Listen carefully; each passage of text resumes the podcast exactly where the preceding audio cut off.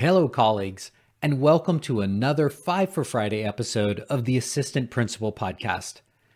Every summer, we run a series of 20 emails featuring the wisest things that I've learned from other people. Today's episode of Five for Friday recaps the strategic leadership emails for the week of June 26th through 30th, 2023, and we cover pieces of wisdom numbers 11 through 15. This week's pieces of wisdom focus on treating ourselves better.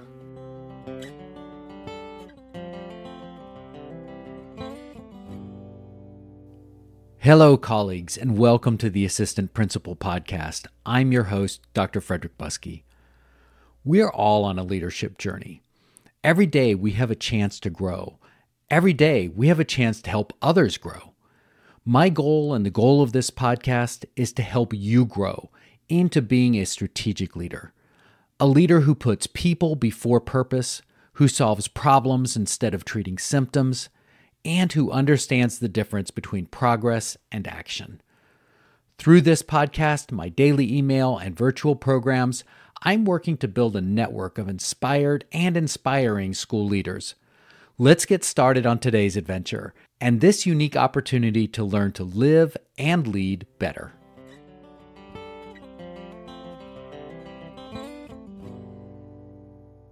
Wisdom piece number 11 is I control my own attitude. 30 years ago, this would have been my number one, and for the past 10 years, it wasn't even on my list. Now it's back. Why? Let's be honest, the last few years has been a train wreck. And with a pandemic, war, angry politics, drug epidemic, climate change, etc., doesn't look like it's going to get any easier. For the past two years, I've privately been enduring bouts of mild depression, and in those times, I struggle to be as productive as I think I should be. It becomes hard to make the best choices, to care for myself, to maintain self discipline. The one thing I do manage to do consistently is to control my own attitude paraphrasing my good friend Craig Martin, who you can hear as an amazing, inspirational person on episode 51 of this podcast, Craig said, We choose how we show up for others. I love this because it is the, it is the simplest choice where we have the most control. We choose how we show up for others. The simple truth is that of a thousand people, 999 of them are good people. Flawed, lost, angry, in pain, but still good people. I can choose to hold on to that and let it feed me. I can choose to embrace the fact that I control my own attitude and that I can choose to be a lighthouse, a person who makes those 999 people feel just a little bit better and hopes them maybe be a little bit better. And along the way, in serving others, I will be happier too. Piece of wisdom number 12 if you don't feel imposter syndrome, then you aren't pushing your edge. Imposter syndrome is that voice inside your head that's telling you that you can't do it, that it's not that good, that you're pretending. It's a terrible voice that seeks to undermine your confidence by convincing you that you don't belong. I've actually named my voice.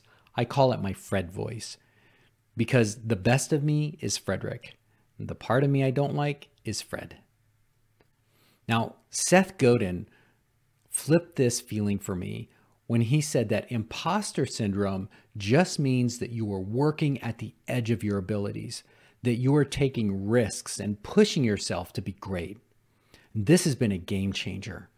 When my nasty little Fred voice begins whispering in my ear, you can't do that, I smile. And now I welcome that voice because it means I'm pushing my edge, I'm growing, and that I'm being fearless. For more on imposter syndrome, listen to my incredible interview with Tequila Lamar, episode 125. It will make you smile, guaranteed.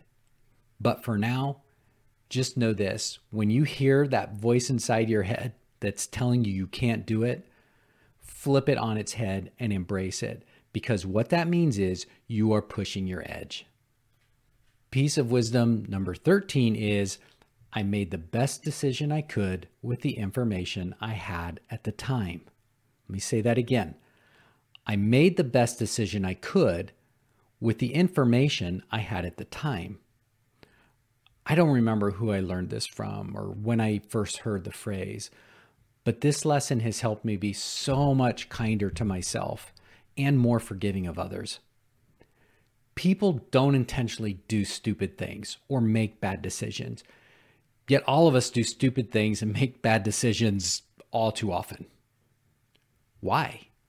Of course, there are lots of factors, including emotional and psychological ones, but in the end, we do our best. And we do our best based on the information that we have at that moment. Consequences and retrospection are great teachers for the future, but they are poor friends to the present. When you screw up, and you will, learn and move on. You didn't try to mess up. You made the best decision you could with the information you had at the time. Wisdom piece number 14 comes from the great jazz guitarist B.B. King. B.B. King said this Every day I do what I'm best at, and every day I do my best. Some days my best is better than others.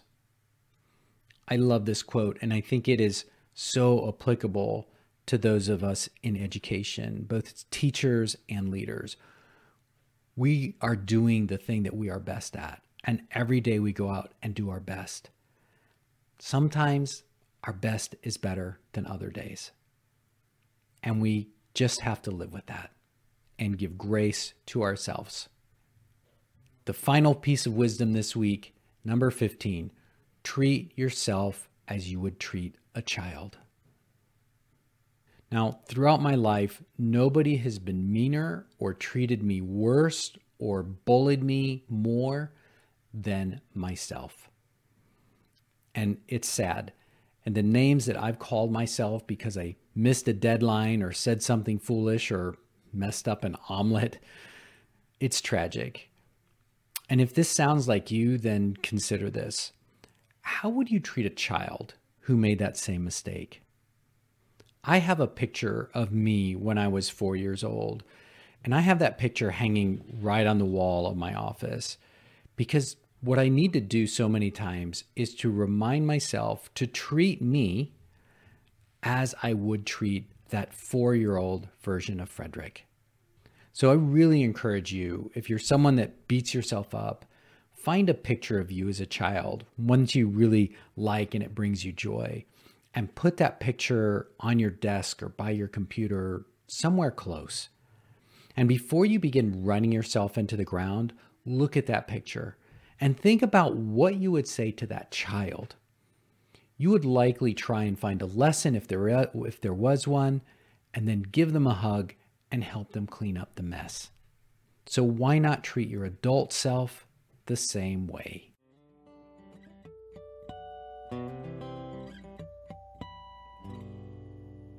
I hope you enjoyed these five pearls of wisdom. Join us Tuesday for another great podcast interview. As always, you can subscribe on Apple Podcasts and please consider rating the show and leaving a review. I'm Frederick Buskey, and thank you again for joining me on this episode of the Assistant Principal Podcast. Cheers.